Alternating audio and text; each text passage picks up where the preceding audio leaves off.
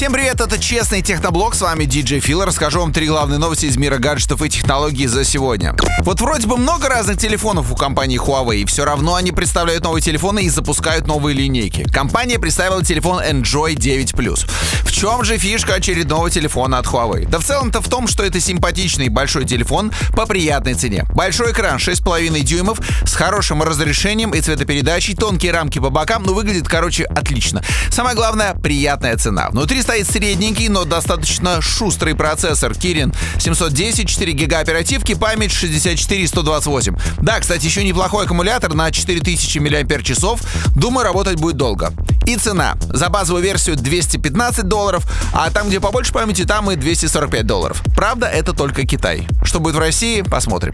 Появляется все больше и больше подробностей о новом убийце флагманов под названием OnePlus 6T. Пока мы имели возможность смотреть только на изображение, но стало известно, что и пользовательский интерфейс будет сильно преобразован. Управление жестами становится все более и более актуальными, и компания OnePlus хорошо над этим обещала поработать. Полностью новый интерфейс должен добавить логики и простоты в общении с телефоном. Напомню, что OnePlus 6T обещают представить 30 октября. Это 6,4 дюйма дисплей, 8-ядерный топовый Snapdragon 845, 6 или 8 гигов оперативки и улучшенная камера аж на 25 мегапикселей. На борту, кстати, последний Android 9.0. Цены пока мы не знаем. А если вы любите компанию Asus, а почему бы и нет? Вот 17 октября компания готова представить сразу два новых смартфона из линейки Zenfone.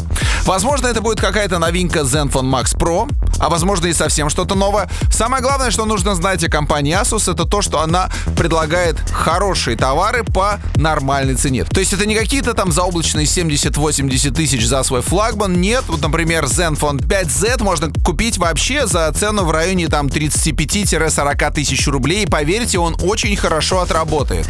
Но есть также и бюджетные решения, например, Zenfone Max Pro M1, которым я лично пользовался. Он стоит в районе 13-14 тысяч рублей, а зато работы его хватает на несколько дней. Короче, компания интересная, 17 октября новые продукты.